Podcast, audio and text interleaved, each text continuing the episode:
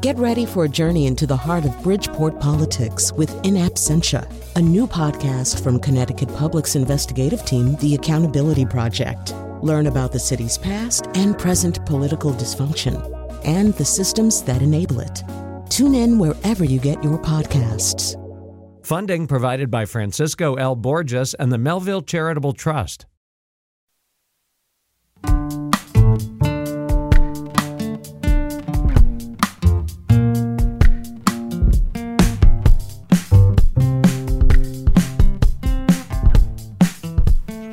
This is Where We Live on Connecticut Public Radio. I'm Lucy Nalpathanchil. Connecticut residents over the age of 75 are now eligible to get the COVID 19 vaccine, and starting this week, elderly residents outside of nursing homes will get their first dose of this life saving shot. Pew Research has found older Americans are much more likely to say they plan to get the COVID 19 vaccine than younger generations, a vaccine that scientists say is key to ending our current epidemic older people are more vulnerable to getting sick and dying from COVID. Another reason why so many of our country's oldest residents may be eager to get vaccinated is because many of them grew up in fear of another terrifying, incurable virus that paralyzed and killed children polio. Many of those same seniors may remember the announcement of another vaccine nearly 65 years ago that changed the world. This is Tuesday, April 12th. 1955. A day which may well mark the most significant event in all of medical history. The world will very soon know whether the battle against the disease that has twisted hundreds of thousands of young bodies has been won. That's from the BBC documentary The Polio Story. Today, where we live, we listen back to our 2018 episode about life in the time of polio. Because of widespread vaccination, this deadly disease has nearly been eradicated. My first guest was awarded the 2006 Pulitzer Prize in History for his book that described the terror polio evoked in the United States. In the book Polio, an American Story, Dr. David Oshinsky explains how the development of the polio vaccine helped nearly eradicate the disease. Well, I, I am old enough to have lived in the years before there was a polio vaccine. So every summer, polio would come like the plague. The New York City newspapers where I lived would literally have box scores of the number of kids entering polio wards. And it would come around June, it would get higher in July, it would spike in August, and then start to go down after Labor Day. And during that time, um, tens of thousands of children would be paralyzed by this disease. I remember coming back to school every September, and you'd see kids in leg braces, um, uh, children in wheelchairs, the occasional empty desk where the child had not made it through the summer but had died. Uh, the belief was that polio was transmitted through the water so they would close all the swimming pools, the beaches around New York City. This was from the end of World War II until the uh, 1950s when the vaccine uh, came in. And uh, we couldn't go out in crowds. We couldn't go to movie theaters. The belief was you basically stayed by yourself. Everything a kid wanted to do in that era, uh, a kid could not do because of the fear of polio. I, I remember my mother used to give me a polio test on her own every week. You know, could I touch my toes? Could I put my chin to my chest? And if you had the slightest stomach ache or stiffness in your body, there was a real panic that uh, that you may be uh, uh, get coming down with polio. And at that time, there was no cure, there was no prevention.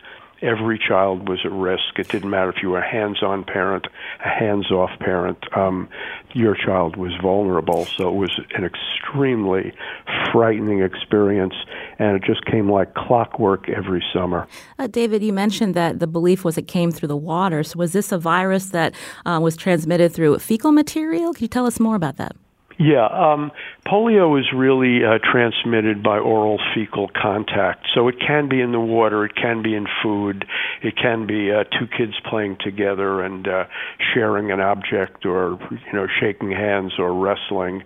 It's a viral disease.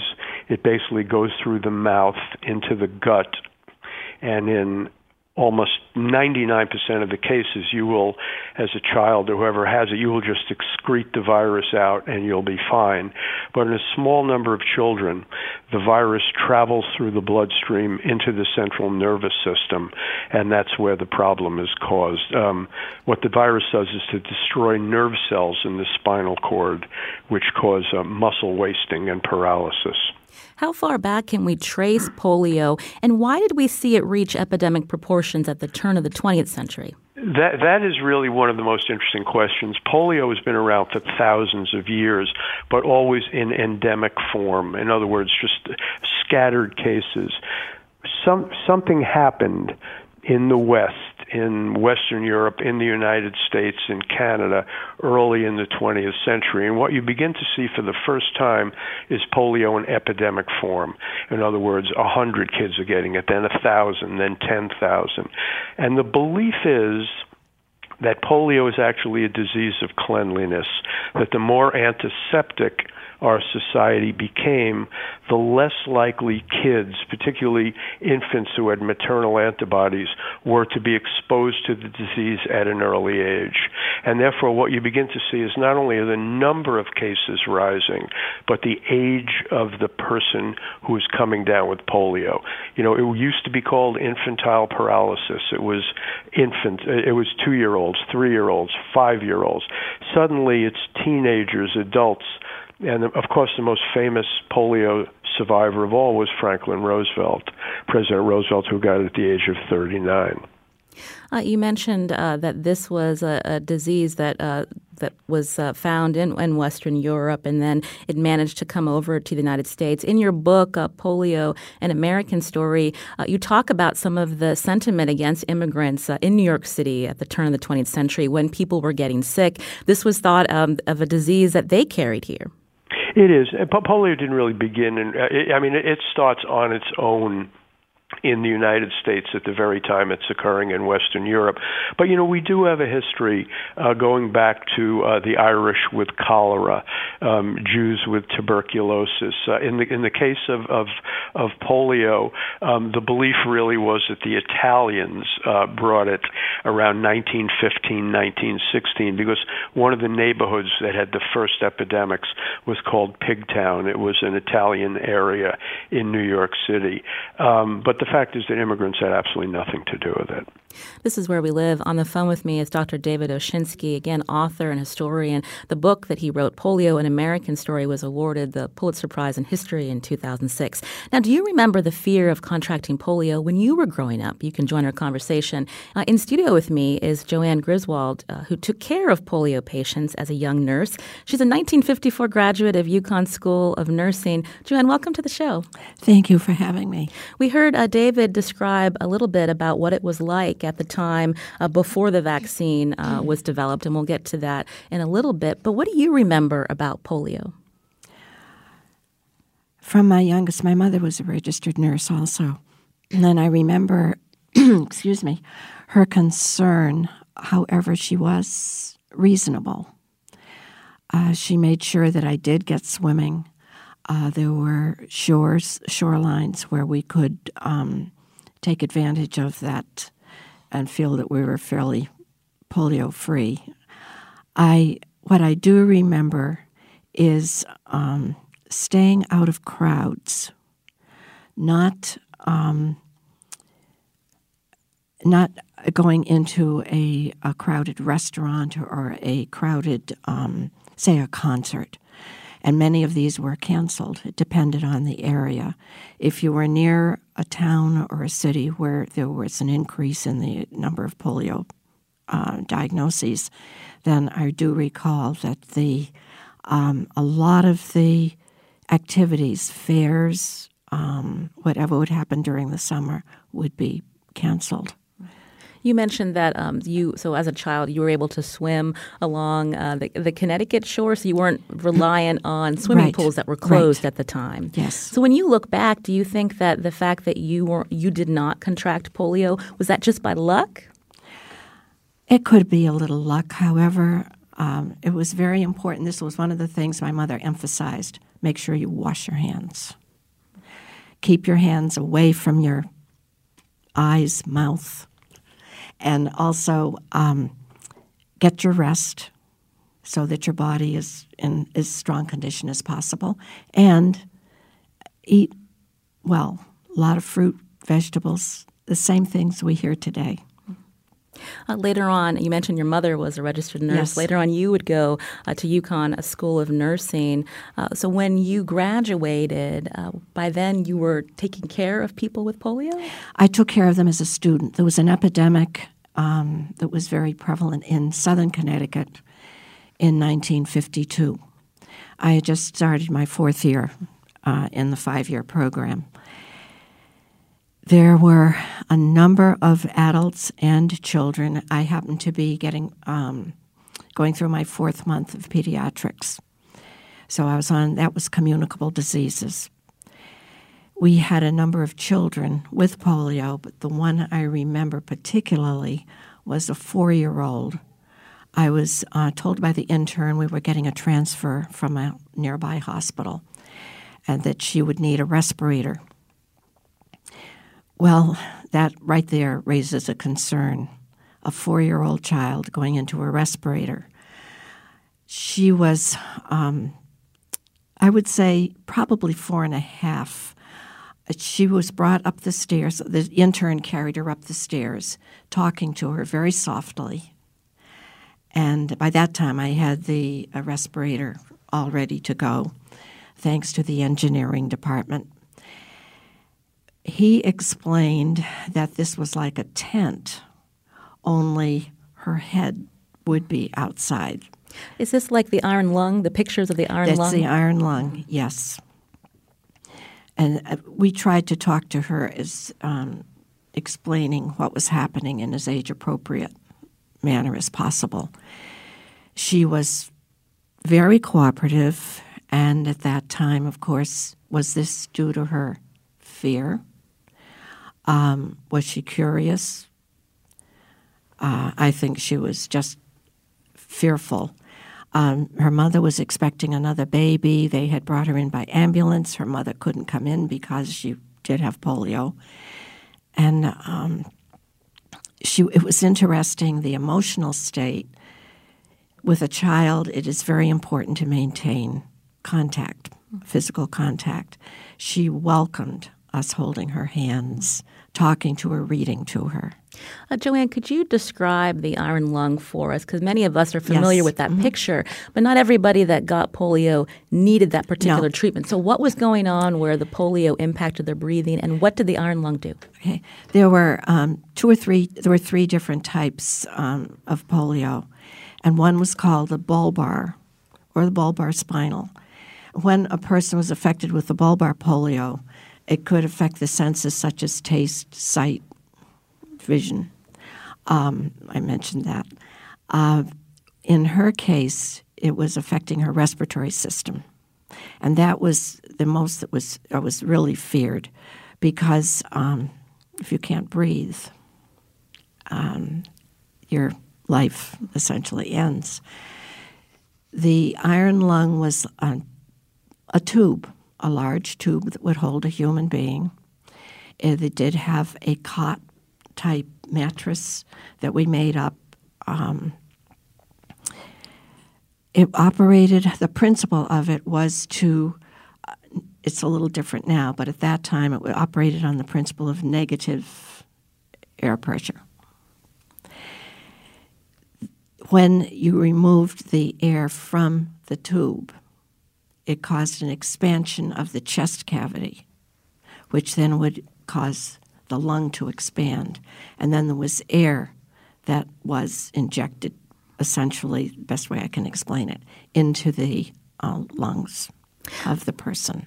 David Oshinsky is uh, with us by phone. Uh, David, uh, for uh, the children that and others that had to rely on the iron lung, was this something that was a lifelong uh, treatment for them, or were they able to get better? That's a good question, and it was really just described beautifully.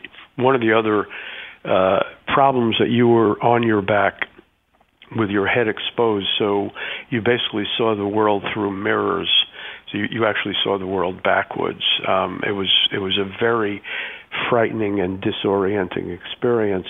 Uh, most people would be in the iron lung for a couple of weeks or even a couple of days, and then once their breathing stabilized, they could leave.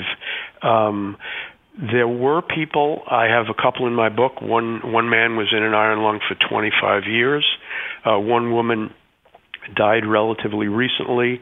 She'd been in the iron lung for about 50 years during a power failure. So, in other words, the iron lung really became your your your life-saving prison. Um, the iron lung had been basically invented for gas workers who were overcome by gas, so it was supposed to be a very temporary measure. But uh, as was just beautifully well described, um, if you had bulbar polio, uh, it might be something that would be not you know, after, after two or three weeks, you were not any better, and you would have to stay in the iron lung either until you died, um, and and this this could be a process that took years. Most kids were in and out. I would say within a matter of months, but there there was a significant minority for whom the iron lung became a, a lifetime experience.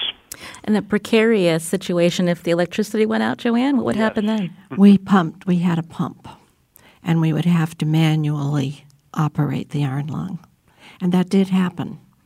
Um, this, uh, when people were in the iron lung, there was an, an attempt made to wean them from it.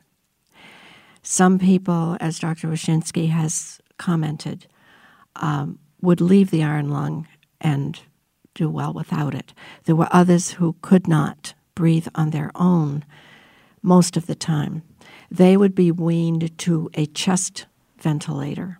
It was like a convex um, plastic uh, cone, half a cone, that would be placed over the chest. And it would be um, operated essentially the same as the premise was the same as the iron lung.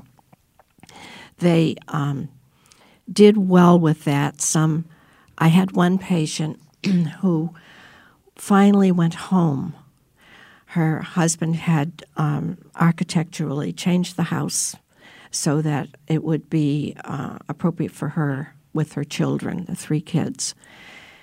She was graduated from the iron lung in the hospital, but only during the day.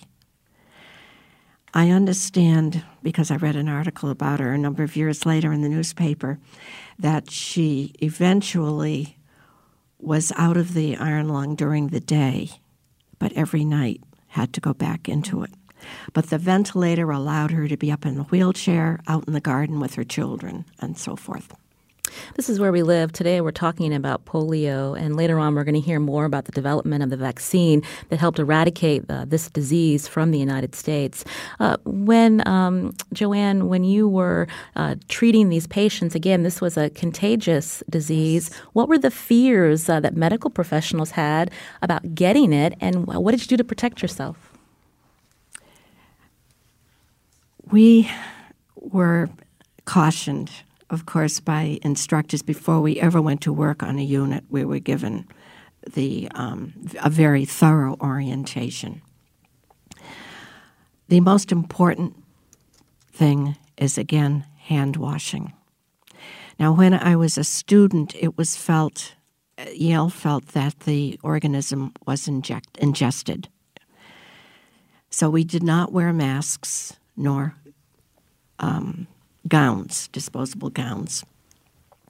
A few years later, when I worked at Mass General, they were still gowning up. Um, there was an epidemic in 55 in northern New England. And I took care of patients at that time at that hospital. Um, we had masks. We the gowns were over an OR scrub gown.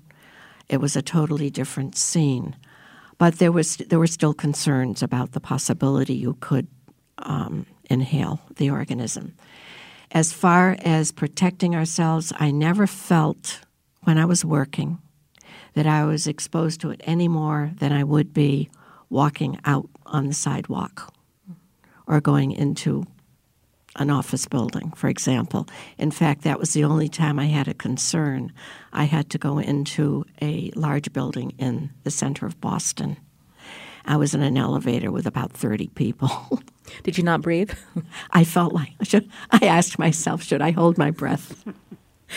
Um, but I just felt you do what you can. You wash your hands. We wore rubber gloves in certain instances. Rubber gloves were not used as much then as they are now. Uh, before we head to break, Joanna, yeah. I wanted to ask you when uh, news of this vaccine came out, uh, describe uh, how you felt, how your colleagues felt. Very happy. Oh, this was wonderful. In fact, I mentioned to Carmen that I had never seen such a happy group of medical students facing their final exams because they gave us the vaccine at the hospital. And they were just, it was like a party. Uh, we were thrilled, of course, for children. There were way too many children whose lives were affected, families who were affected.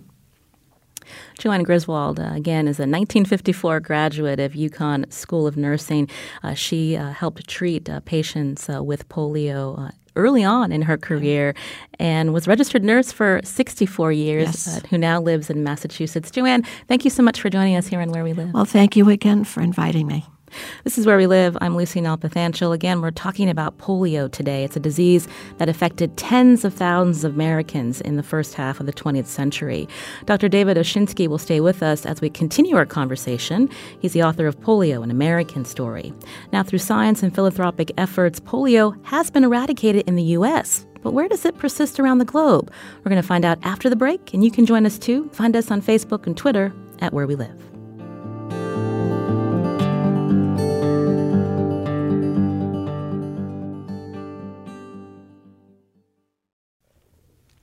This is Where We Live. I'm Lucy Nalpathanchil. Today we've been talking about polio. The epidemic peaked in 1952 in the U.S. when there were nearly 60,000 cases. 3,000 people died. But the development of a vaccine helped eradicate polio from the U.S. Dr. Jonas Salk from the University of Pittsburgh developed the polio vaccine more than 60 years ago. To tell us more, my guest today on the phone is Dr. David Oshinsky, author of Polio, an American Story, which won the Pulitzer Prize in History in 2006. Uh, David, can you tell us more about Jonas Salk and how uh, his work led to these trials starting in, in 1954? Sure. Uh, Jonas Salk was um, heavily subsidized by the March of Dimes. You have to realize this was an era in which there was no federal money going into medical research. There was no big pharma doing medical trials, so everything had to be done privately. And you had this remarkable organization begun by Franklin Roosevelt in which the entire country sort of took on polio as the national disease to be conquered, uh, everyone just giving a dime or uh, sort of recruiting other people to give coins. And they raised really tens of millions of dollars, and they used a lot of this money to look for a vaccine. It was they realized it was going to be hard to cure the disease, and indeed indeed the disease has not been cured, but they could prevent the disease. And what they did was to begin looking for scientists who would basically follow a playbook and bring about um, a vaccine. And there were two. There was Jonas Salk, who had a killed virus vaccine at the University of Pittsburgh, and Albert Sabin, who was working on a live virus vaccine at the University of Cincinnati. Salk came out first. And what Salk did, I mean, th- those were different days. I mean, he tested on probably a 100,000 monkeys. A 100,000 monkeys and chimpanzees were sacrificed. Then he went to testing of children. And much of the testing was done in orphanages or what you they called in those days homes for the feeble-minded. You basically just went in, you got the consent of the administrator who ran it, and you tested. And finally, they realized that they had to test on hundreds of thousands and maybe millions of children. And in what was the largest public health experiment in American history, almost 2,000, 2 mil, I'm sorry, almost 2 million children were lined up. Some were observed controls, but most were given three doses of live uh, of of the of the uh, killed virus polio vaccine, and about half were given a look-alike placebo. And what they would do then was to just check and see. And this was an era before computers. If there was any difference between those who were given the real vaccine and those who were given the placebo. It took a full year to sort of figure this out. And then in one of the most remarkable press conferences in American history, uh, word came down the polio vaccine was safe, it was potent, and it was effective. And they they literally declared a national holiday um, when that when that word came down. I, I can remember it very well as as a school child. Excuse me. And and uh, President Eisenhower invited Jonas Salk to the Rose Garden where for the first time in anyone's memory, President Eisenhower broke down in tears as he thanked Jonas Salk for saving the children of America and, and David, the world. And David, I think we have a clip of uh, President Eisenhower actually speaking to again this uh, University of Pittsburgh researcher Jonas Salk at that ceremony you mentioned. Here it is.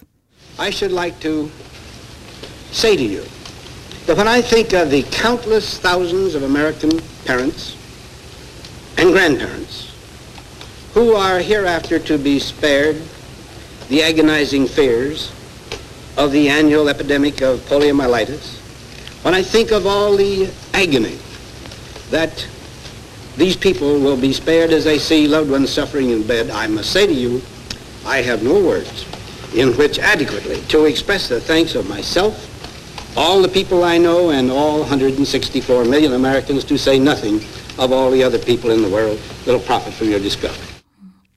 Uh, earlier, David, you mentioned uh, that Franklin Roosevelt was probably one of the most famous cases of polio, and it was, uh, you know, his awareness and and efforts, along with an individual that you talk about in your book, uh, that uh, helped raise money uh, for these vaccine research. Um, if he hadn't had polio, do you think the country would have gotten to that that step so quickly? I love that kind of question. It's a counterfactual question. So you can basically give any answer you'd like. It's a terrific question. I think the answer is we probably would have gotten there because so many vaccines came after measles, chickenpox, MMR, and the like. Um, but uh, but it certainly spurred the process along. Um, Roosevelt really and his, his sidekick Basil O'Connor began the March of Dimes, and one of the things they did was they turned fundraising on its head. Until that time, if you wanted to have a, a foundation or a charity, you got a couple rich people, they gave a lot of money, and there it was.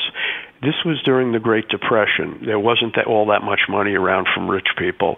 So what they decided to do was to get the smallest possible donation from the most people. And in doing so, not only did they involve millions upon millions of people, but they got volunteers like my mom, like my mother, who went who went around um, basically soliciting money for the March of Dimes. I remember going with her, carrying a mason jar that would just be filled up with dimes, and we'd come to a big center and pour it on a table. And with that March of Dimes money, the March of Dimes revolutionized philanthropy. If you look at Susan Komen or, or any of the charities and foundations today, that playbook comes right out of the March of Dimes. The use of poster children, celebrities, the way money is raised. And they also the March of Dimes dramatically changed medical research in the United States. In other words, um, how you bring together the smartest minds, give them money, and let them basically work um, for a common goal. This is where we live. Today, we're learning more about polio. Again, it affected tens of thousands of Americans. Uh, children were paralyzed. Uh, there were deaths. And uh, on the phone with us is my guest, Dr. David Oshinsky, author of Polio, an American Story. Armanda is calling from Waterbury. Armanda, go ahead. Hi. In 1955, I contracted polio. I was seven. And uh, I was from New Haven, and luckily, New Haven Hospital had um, the serum that they were experimenting with. And my mother and stepfather had to give permission for them to use it on me because I had this horrible headache and I then I couldn't pick my head up off the couch. And in those days, the doctors used to come to your house, you know, and the doctor told them because in our neighborhood uh, so many children were contracting polio, and a couple of them had died. And um, so I remember staying in the hospital and having needles all day long. And I met a man from New York years later uh, that was a supervisor of mine in Charlotte, North Carolina, and he was paralyzed on his right side, and he had had polio the same year. But because he did not live, you know, where Yale New Haven Hospital and was able to take advantage of um, the new technologies, he became paralyzed, and I didn't. I stayed in the hospital for a week, and um, that was all. The thank God the medications worked. Well, Armanda, we're glad that uh, you did get better after getting uh, that vaccine. So you have no um, impact from that disease today? Nothing. Well, Armanda, thank you uh, for your call. Um, David, we were uh, talking again uh, about uh, the vaccine development uh, with Do- Dr. Joseph Salk and uh, how families, millions of children, either were able to participate in these trials. Why was it so effective? Was it because people saw how deadly this disease yes. could be? Um, I, I, just want to say first that Yale New Haven Hospital um, did some of the most important research in bringing that vaccine to conclusion. So you should be, they should be very proud, and the people of Connecticut as well. Um, for, for someone like my mother, uh, this was risk versus reward. It was all the parents. In other words, one of the problems with vaccines today is that they do their work so well that there is virtually no evidence of the disease that they are preventing. When I was a kid, polio was everywhere. So for my mother, the issue was do we give the child an experimental vaccine or do we take the chance that my child will come down with paralytic polio. And polio, as you know, is a very visual disease. You saw it everywhere. If you go into a coffee shop, you may not know who has a heart condition, but you knew who had polio. You saw the leg braces, you saw the crutches, and the like. So for my parents and for the parents of America, this was a no-brainer. There was an epidemic every single year, and here was an experimental vaccine that might end that fear forever. And that is parents were literally pushing their kids into line to be part of that gigantic study or to get the vaccine as soon it was as it was proved successful. Uh, and we know that uh, polio has been eradicated here in the United States. I wanted to bring into the conversation now Dr. Melissa Held, infectious disease specialist at Connecticut Children's Hospital. She is also As- associate professor of pediatric infectious disease at UConn School of Medicine. Uh, Dr. Held, welcome to the show. Thank you for having me. Uh, we heard uh, David uh, talk about how uh, because polio, uh, the, uh, the, the the effects of it were so apparent to people that they were rushing to get this vaccine. Where how close is it that polio could be eradicated worldwide? Do we know? We're very close, but we've remained very close for many years. So we have not had a case of polio in the United States since 1979.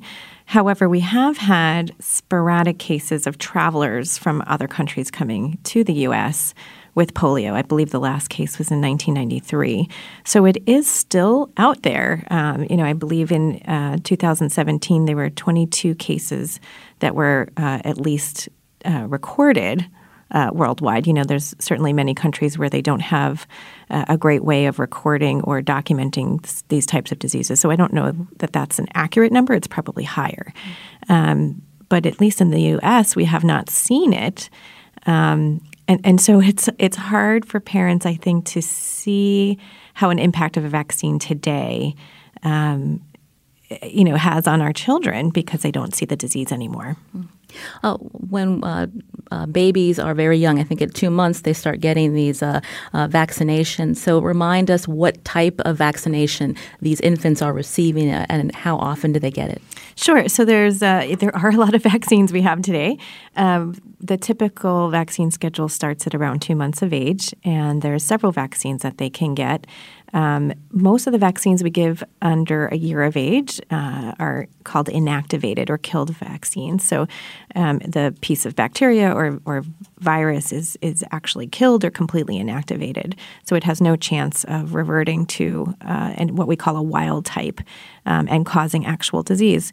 So two months, four months, six months, and then in the nine to 12 month range, there are uh, several vaccines that are given. We have the uh, we call DTaP, which is diphtheria, tetanus, and pertussis. We have a rotavirus vaccine now, which uh, helps prevent uh, gastroenteritis in children. Uh, the polio vaccine, uh, and we also have something called Prevnar. It's Prevnar 13, which is against pneumococcal diseases. Uh, David, I wanted to go back to you. We heard uh, Dr. Held uh, mention that there haven't been any recent cases uh, of this particular polio for some time, but where does it still persist in the world? As best we know, uh, there there are just a couple of countries where wild polio virus is still circulating: uh, Pakistan, Afghanistan, and Nigeria. They're often in areas where, in particular in pa- Pakistan, Afghanistan, the uh, Taliban is very, very powerful. The Taliban opposes vaccination in most cases, uh, seeing it sort of as a Western plot. And uh, as as you and your audience may know, dozens and dozens of female vaccinators in Pakistan have been killed by the by the Taliban. Um, so it's very dangerous to go out there. The number is probably 22 is used as the number of cases of polio today in those three countries. The number certainly is higher. The problem is getting it down to zero, and that is going to be uh, a very, very tough sell. We've uh, you know we've gotten the numbers down from hundreds of thousands in the 80s down to under 100 today. The reason you want to get the number down to zero is you want to stop the transmission of wild polio virus. And as long as that wild polio virus is circulating, we must keep uh, inoculating and vaccinating our children because polio is only a plane ride away. In other words, if we go below herd immunity, a number in the United States where not enough people are being vaccinated against polio and wild polio virus comes here, we can have an epidemic. Uh, Dr. Held, uh, quickly uh, describe herd immunity. Sure. So that, that's a great segue. So herd immunity is something that uh, is talked about a lot when we talk about vaccines. It's basically the ability of a population to protect those who are not vaccinated against infectious diseases. And it's different for every disease. So typically, you need somewhere in the 80s to 90% of a population to be vaccinated against a disease to, in order to protect others who are not. And really, what herd immunity is meant for. Um, is to protect those who can't be vaccinated. So they're either too young, so our newborns, um, and those with medical conditions. So they're getting chemotherapy for cancer or they have an immune problem, those are the patients who we really want to protect. And coming up, we're going to hear from a Granby, Connecticut resident who does rely on herd immunity because of a medical condition. But I wanted to fit a quick call in. Uh, Edward is calling from Storrs. Edward, Oh, I don't think uh, Edward is there anymore. Um, I guess I'll just uh, end with uh, David again, David Oshinsky, author of Polio, an American Story. Um, when we uh, think about uh, how the only disease that's really out there that's been ever completely eradicated is smallpox, uh, with your research and, and what you've learned in um, the work that you've done, do you think we'll see worldwide eradication of polio? I am I am certain we will see it. I will say very briefly that in a way it was much easier to eradicate smallpox because the people who get smallpox show the symptoms immediately. So you can use containment and surveillance. With polio, people can be silent carriers. They can carry the virus without even knowing they get the disease, so they're everywhere, which means you basically have to vaccinate every child. We will do that. We did it in India. Nobody thought India could be completely polio free this quickly, but it has been. Uh, wild circulating polio virus is gone in India. There have been no cases in India. If we can do it there, we can do it anywhere. We'll have to leave it there. Dr. David Oshinsky, again, author of Polio, an American Story, won the Pulitzer Prize in History in 2006. David's also director of medical humanities at NYU Langone Health. David, it's been a pleasure. Thank you so much. My pleasure. Thank you. This is Where We Live. I'm Lucy Nalpathanchil. Dr. Melissa Held with uh, Connecticut Children's Medical Center will stay with us as we broaden our discussion to other vaccines most Americans routinely receive today. Why is there mistrust of immunizations when science shows they're effective in preventing deadly diseases? We'll find out after the break. This is Where We Live on Connecticut Public Radio. I'm Lucy Nalpathanchil. Amid our current global pandemic and the advent of the new COVID 19 vaccine, we're listening back to Where We Live's 2018 conversation about polio. In the first half of the 20th century, summertime would bring polio epidemics that killed many children and left others paralyzed. Today, the disease is nearly eradicated worldwide due to widespread vaccination campaigns. It was a vaccine the American public in the 1950s fully embraced. During this COVID 19 pandemic, we're seeing a vaccine hesitancy among some Americans who are reluctant, despite public health experts who say the vaccine is the key to ending the pandemic. In recent years, some preventable diseases that had nearly disappeared in the United States have made a comeback, like measles and whooping cough. Why is there mistrust? Should public health officials change how they talk about vaccinations to parents and caregivers? In my 2018 conversation, I spoke with Kim Brown, a Granby resident with a primary immune deficiency.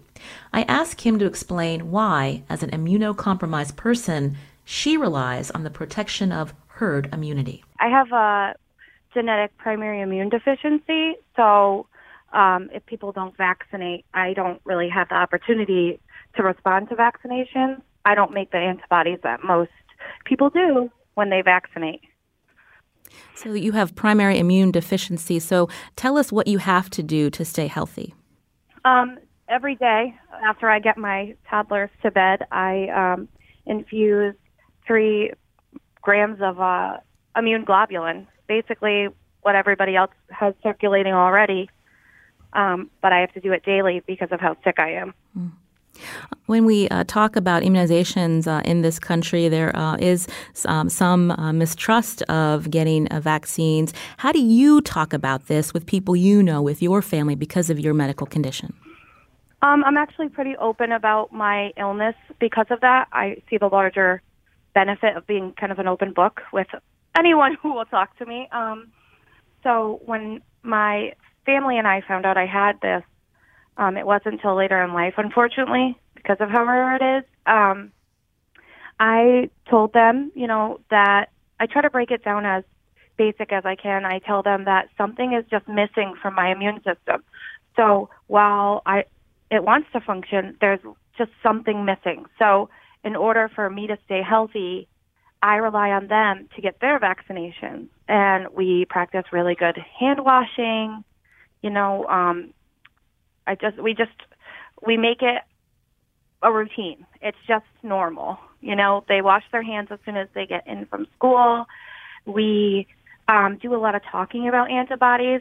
My four year old could probably tell you what a T cell and a B cell is. Oh, so this is your family that you're talking with, but what about um, when you are public about uh, the importance of, of, vaccinating and you're talking to strangers, maybe on social media? Uh, what are the yep. ways that they uh, approach you when it comes to their beliefs on vaccinations, and how do you count, when how do you um, approach that mistrust that they might have? Um, for the past two years, my health got really out of control. I just haven't really seen a healthy point at this um, stage of my life, but so for me, it's like kind of life or death when people have this conversation with me. Um, recently, I had an interaction with a girl. Um, she told me that if I just detoxed my body of vaccinations, I would feel so much better. And it really bothered me. So um, I tried to explain it. First, I talk about my illness because it's really rare. And then I go into talking about the importance of vaccinations. I see it as this is a preventative thing. There was a sign at a doctor's one day that said, if you could give your child a vaccination for cancer, would you? And I thought, heck yeah. Why would you want your child to suffer if you can stop them from that from happening? And it isn't just about me. It's more so the newborn babies when they leave the hospital, they rely on us as adults to make the choice to vaccinate our kids. Hmm. It's about elderly people with on chemo you know, like grandma and poppy, you know, you want to vaccinate so that you you can have these long years with them. Um, so I just try to, you know, show them the larger picture, and uh, I try not to rant, but sometimes it really gets to me because you know I enjoy my life. I like my kids. I like being here with them, and I can't remain healthy, and I can't give them the life that I want to if I, uh, others are not vaccinating. You know, I wanted to uh, turn back to um, our in studio guest, Dr. Melissa Held, who's actually an infectious disease specialist at Connecticut Children's uh, Medical Center. Uh, when Kim was talking, you were nodding your head. I'm, I'm curious. Uh, I had posed the question at the start of the segment about um, how should medical professionals be talking about vaccinations mm-hmm. with parents because there is there are there is some skepticism, and I'm, I'm curious what you're hearing um, as a doctor and how you approach it. It's it's a very difficult conversation. Many families come in, and, and these are educated families. These uh, these are often very highly educated families who've done a lot of research on their own on the internet, and you know have come to certain conclusions about vaccines. Um, this is not a five minute conversation. And um, really, the primary care pediatricians and family doctors who are in our community are really our frontline providers in having these conversations when I'm in the hospital, which is primarily where I am based, uh, and we have families who are not vaccinated, a lot of times they'll say, Oh, you know, can you come talk to this family? And usually I really just listen. I start just by listening to what their concerns are. Um, sometimes they're easy misconceptions that I can discuss with them. Um, many times it's that they're looking at fairly unreliable sources on the internet and uh, so I, I, tried to provide them with some information with that. But again, it, this is a, a, conversation that has to happen over time, usually with their with their primary provider, um, and it is very difficult. I think um, many people say, "Why would you put something foreign in your child like that?" And you know, what I usually will say to that is the kinds of things we are exposed to on a daily basis are so far more than the tiny, tiny bits that are in these vaccines.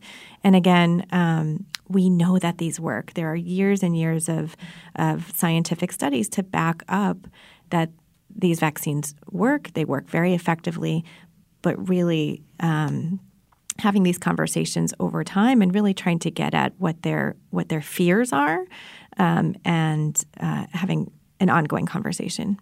We touched on this earlier, but are vaccines in a way a victim of their own success because uh, science has brought us to this point that people um, are not getting these deadly diseases, but they um, may be skeptical that they need to get this shot because they don't see it in front of them. Uh, when we talk about herd immunity, is that a conversation that doctors need to be explaining more to, to people in their office? I, I think so, and I think Dr. Oshinsky had a, a great point that we don't. It's not in front of us anymore. Polio was a very visual disease. Um, measles is a very visual disease, uh, and we are seeing more outbreaks of measles within pockets of populations in this country, typically in populations that are highly unvaccinated. So I, I, think talking about herd immunity is very, very important. And having um, your your guest now um, from Granby, I think that's a great way to um, have people understand how it affects people in their communities, our neighbors, our children's friends, um, because we don't see a lot of these diseases anymore, but they are out there. And again, as Dr. Oshinsky said, it's just a plane ride away. These things can happen very, very quickly, and all it takes is someone coming from another country who is already infected. That was Dr. Melissa Held, infectious disease specialist at Connecticut Children's Hospital and associate professor of pediatric infectious disease at UConn School of Medicine. She spoke on Where We Live in 2018. You also heard Granby resident Kim Brown. I'm Lucy Nalpathanchil. Today's show was produced by Carmen Baskauf. Thanks for listening.